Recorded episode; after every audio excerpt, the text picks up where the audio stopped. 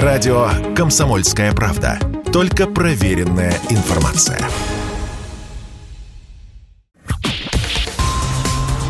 Что и требовалось доказать. Что и требовалось доказать. Здрасте, здесь Бунин и в эфире радиостанция «Комсомольская правда» в программе «Что и требовалось доказать». Наша программа, напомню, дискуссионная. Для наших тем нет никаких границ. Это может быть политика, экономика, спорт. Но главное, что все вопросы и темы касаются того, что происходит у нас в союзном государстве. То, что касается России и Беларуси. И наша программа, напомню, интерактивная. Мы предлагаем принять в ней участие путем голосования. И в конце мы обязательно подведем итог. Итак, о чем мы сегодня говорим?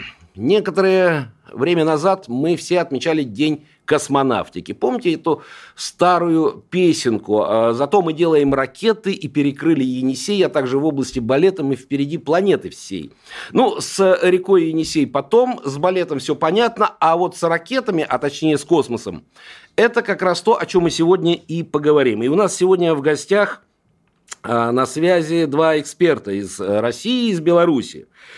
Из Минска мы связались э, с Олегом Глебовичем Пеняськовым, директором Института тепло- и массообмена Национальной академии наук Беларуси, а в Москве нас поддержит ведущий научный сотрудник Института космических исследований Российской академии наук Натан Эйсмонт. Добрый вечер, друзья. Добрый вечер. Добрый вечер. Итак, э, в День космонавтиков, который был, он отмечался настолько э, громко и настолько, наверное, может быть, необычно, что два президента – Президент России Владимир Путин и президент Беларуси Александр Лукашенко отправились на космодром. Причем э, не на привычный всем, казалось бы, Байконур, а вот на тот самый восточный, которого мы так долго ждали. Лидеры союзного государства совершили облет, посмотрели, побывали на стройплощадке и поговорили с представителями космической отрасли. Ну вот э, космос, который у нас сегодня э, здесь на слуху и который был э, на слуху во время этой встречи, вообще он нам нужен или нет? Заодно я адресую этот вопрос нашим радиослушателям. Ответы можете присылать да или нет на номер 8 800 200 ровно 9702. 8 800 200 ровно 9702. Или 8 это э, доступ международный э, 967 200 ровно 9702. Вайбером, ватсапом, смс-ками, просто по телефону, как угодно. Итак, космос нам вообще нужен или нет? Да или нет? Ну, а я к нашим гостям – Наверное, в алфавитном порядке начнем. Олег Пеняськов из э, Минска, директор Института тепло- и массообмена Национальной академии наук Беларуси, напомню. Скажите, вот э, Россия и Беларусь в космосе уже, в общем-то, давно, да, и советские времена когда-то это все вместе начиналось. Сейчас это продолжается. Вот давайте все-таки вернемся вот туда, назад, э, в советское время, в то время, когда сказали «поехали». Что тогда делали вместе Россия и Беларусь? Ну, я понимаю, что э, особо мы тогда друг на друга не делились, но все же. Ну, я могу сказать, я родился 3 января 1961 года, то есть я из поколения, для которых космос был, так сказать, кровью матери. Э, когда Гагарин полетел, я, будучи запеленат, э, мама выбежала во двор, подбрасывала меня в воздух. Тогда все эти все это очень отмечали активно, и, наверное, с этого времени, что касается космических исследований, вообще задач, которые связаны с космосом, они лично для меня имеют э, большой интерес. Это не важно, где я живу, в Беларуси или в России, в принципе, ментально я это пространство для себя никогда не делил. Ну вот эти Поэтому, примеры сотрудничества, э, какие они были? Примеры вот сотрудничества, тогда? ну, наш институт был активно задействован, начиная с 60-х годов э, прошлого века. Э, при первых полетах в космос, при конструировании кораблей, полетам на планеты Солнечной системы, Венера, Марс, необходимо было уделять большое внимание теплоизоляционным материалам, которые необходимы для того, чтобы космический аппарат, спускаемый в атмосферу планет Солнечной системы, не сгорал. Чтобы он не сгорал, необходимо было как разрабатывать специальные материалы, которые в течение 3-4-5 минут могут выдерживать очень высокие температуры, так и испытывать их. Так вот, в те времена в институте был построен очень сильный испытательный комплекс, и мы до сих пор производим испытания теплозащиты для организации Российского космического агентства, Европейского космического агентства по различным проектам, связанным с космосом. А, вот сейчас, э, наверное, ведущий научный сотрудник Института космических исследований Российской Академии Наук Натан Эйсмонт, он еще что-то может сказать, да, о каких-то примерах? Ну, на самом деле, что касается теплозащитных материалов, это, в общем, тема остается актуальной.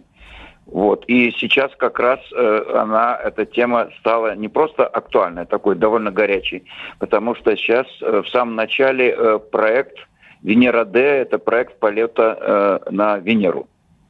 Э, этот полет должен состояться в 2029 году, но времени это означает остается мало, потому что такие проекты готовятся долго. И там, конечно, есть такая очень ответственная, может быть, самая ответственная фаза полета – это вход э, аппарата, посадочного аппарата в атмосферу Венеры.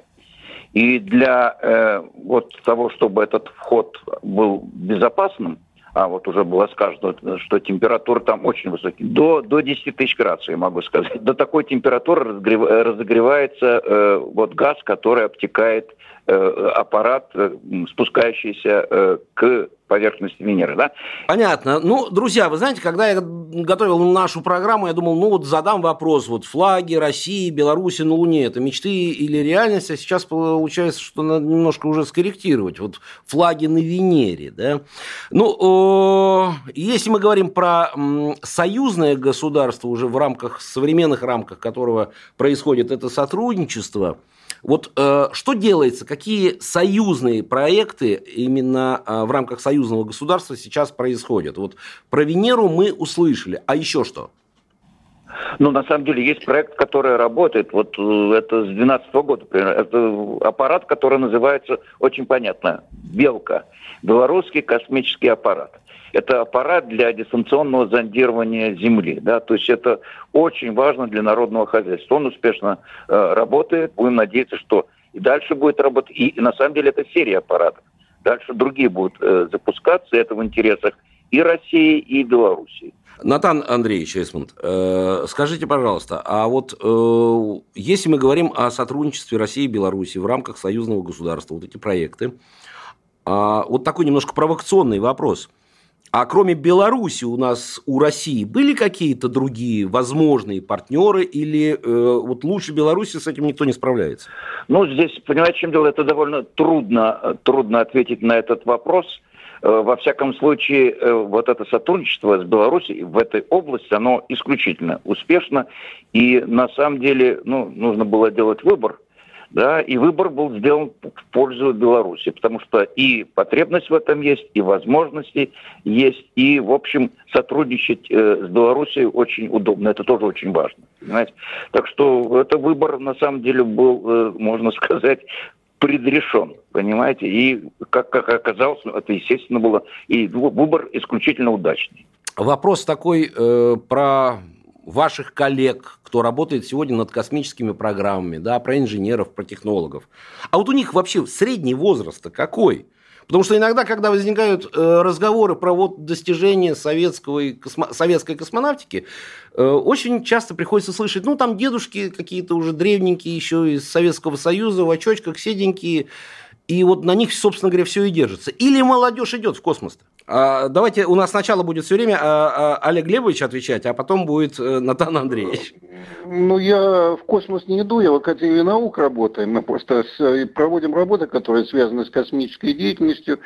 В моем понимании, конечно, был провал 90-х годов прошлого века, когда притока кадров в космическую сферу практически не было э, некая кадровая дыра. Ну, в моем понимании, то, что я смотрю сейчас в России, появился достаточно крепкий слой молодые ребята, хорошо мотивированные в возрасте там 33, 35, 40 лет, которые достаточно энергично, грамотно и квалифицированно занимаются своим делом.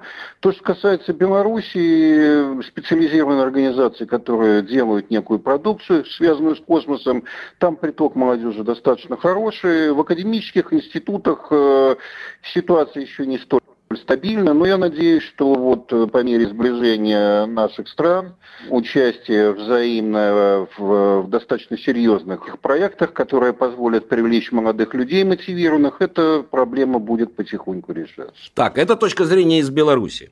А, а что в России, Натан Андреевич? Вы знаете, что я бы почти слово в слово повторил э, сказанное коллегой. Вот. Ну, с уточнением, что вот тот самый кадровый провал, это примерно провал возрастов в интервале, ну, около 20 лет. Это, конечно, серьезный удар нанесло по этому направлению науки, по этому направлению технологий. Но сейчас ситуация становится на глазах лучше.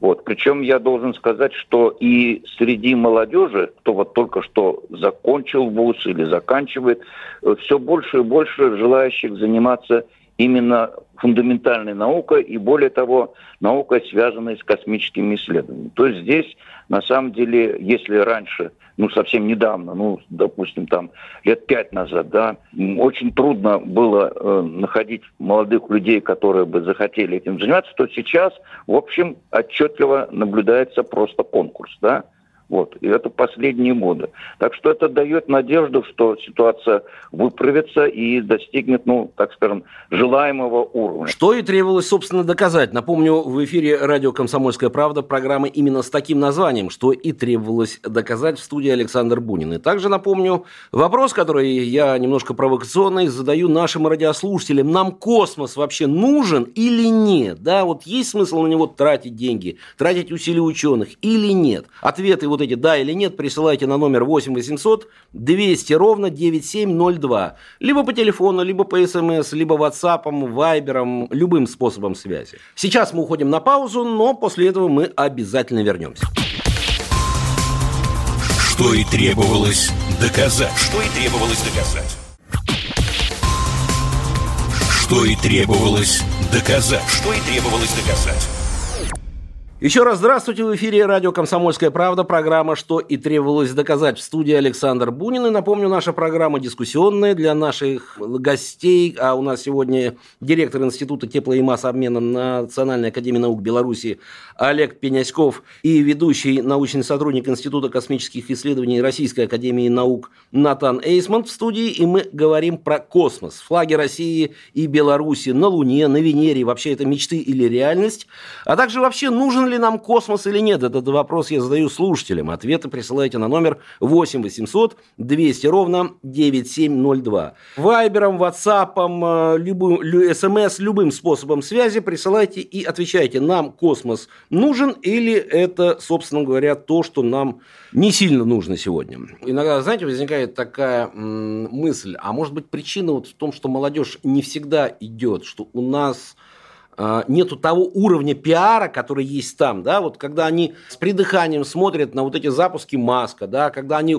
ух ты, какие комбинезоны, какие клевые комбинезоны, да, наши э, специалисты смотрят на эти комбинезоны, говорят, ну да, говорит, красивенькое, но вот по функционалу возникают вопросы. Но вот когда речь идет про функционал, уже, естественно, вот эти молодые с их пониманием того пиара, э, громадного пиара, в котором работают суперпрофессионалы на той стороне, который на них обрушивается, они вот этих каких-то уже, может быть, технологических вещей не понимают. Уровень пиара, который есть на той стороне, и уровень пиара космических программ, который есть у нас, конечно, они несоизмеримы. Конечно, может быть, и скорее всего, у нас на это нет достаточно бюджетов.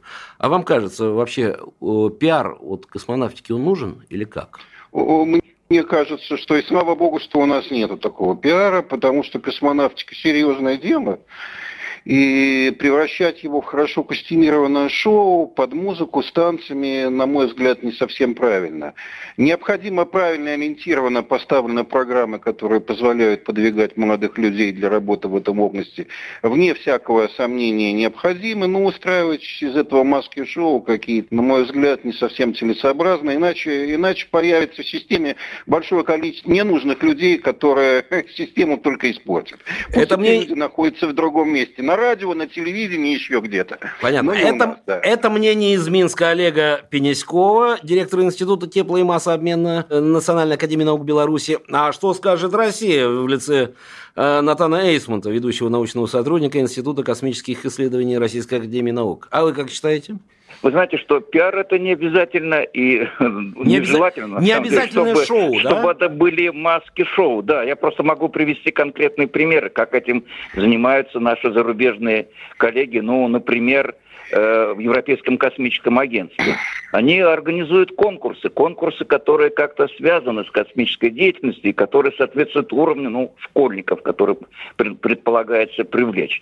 И поощряют этих школьников, ну вот не масками шоу, а, скажем, организацией путешествия на запуск на запуск, ну вот я говорю о Европейском космическом агентстве, э, запуск это им нужно перебираться через океан, да, потому что стартовая площадка э, по ту сторону Атлантического океана.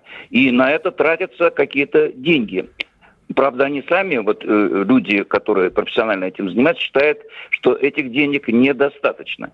Вот, скажем, если сравнить с американцами, те тратят еще больше. И тратят разумно. Никаких масок шоу. А вот попытка привлечь вот к содержательной части вот этих работ, понимаете? Ну так это уже не пиар, это уже правильно, хорошо поставленная целенаправленная работа для привлечения и ну, создание условий. Ну, это, называть, это да. друзья мои, называть это можно как угодно, да, пропагандой, агитацией, не, называть это надо пиаром, да. да э, э, тут терминов-то может быть много, но от этого суть не меняется. Мы должны популяризировать то, что делают ваши коллеги в ваших научных институтах, что делают конструкторы на заводах, что делают технологи и, в конце концов, что делают космонавты, конечные, ну, скажем ну, так, мы все при, при, пример э, потребления космической отрасли. А вот, кстати, о примерах. Все-таки, когда заходит речь, как говорится, о тарелочках, да, ну, не всякая домохозяйка, даже которая может управлять государством, не всегда понимает, а зачем ей, собственно, нужен космос.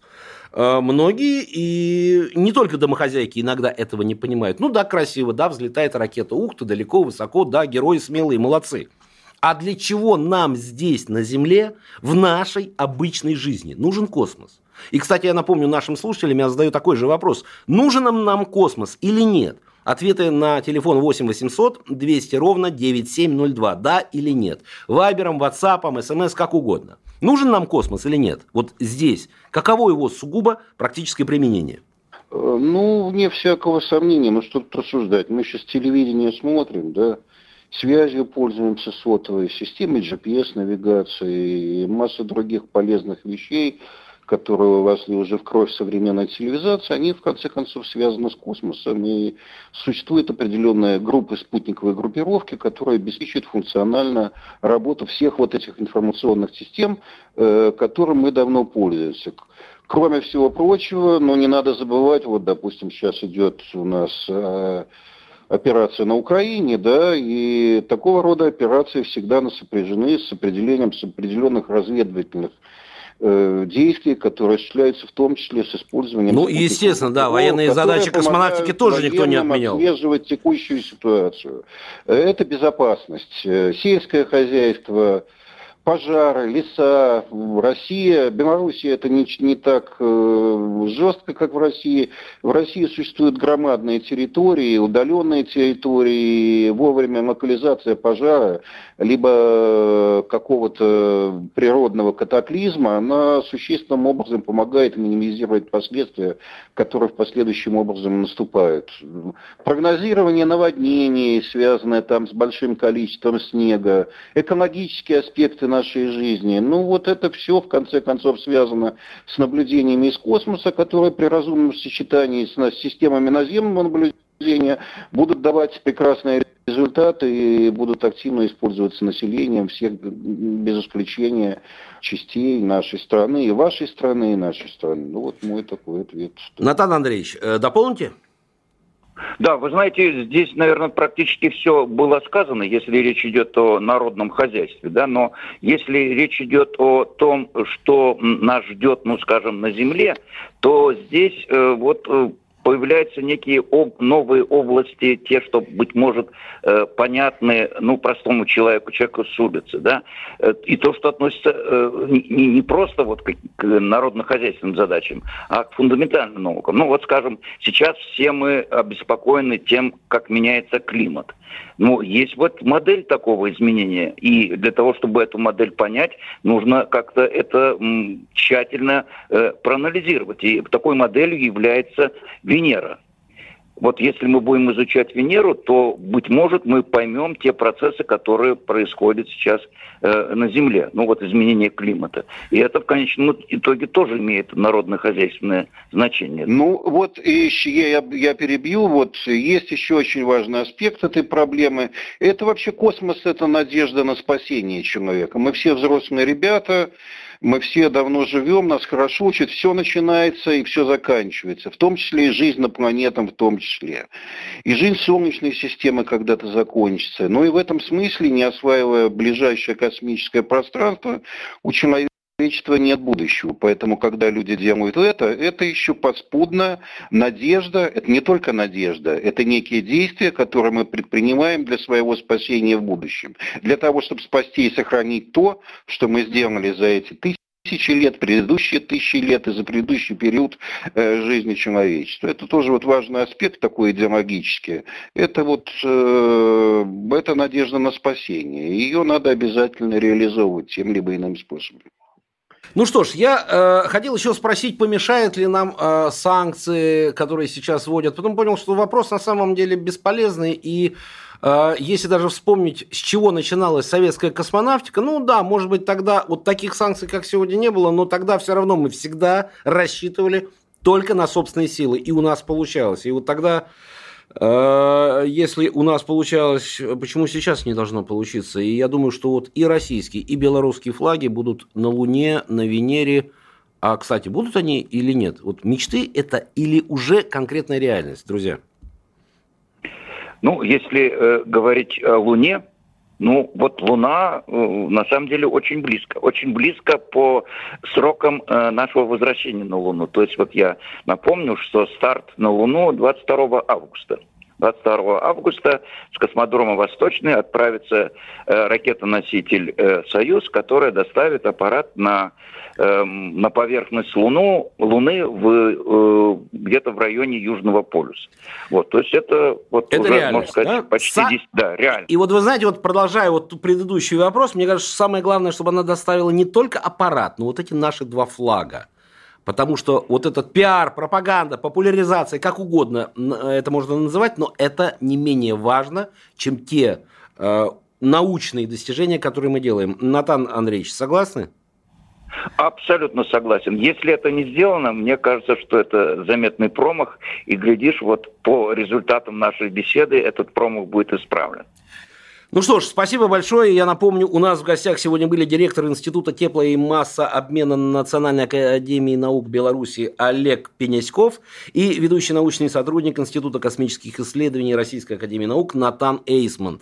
Это была программа «Что и требовалось доказать» на радио «Комсомольская правда». Программа была дискуссионная. Мы выясняли у наших радиослушателей, нужен нам космос или нет. Ну и итоги голосования, вы будете смеяться, 99,99% ответили, что космос нам нужен. Космос наш. Здесь был Александр Бунин. Программа произведена по заказу телерадиовещательной организации Союзного государства. Что и требовалось доказать. Что и требовалось доказать.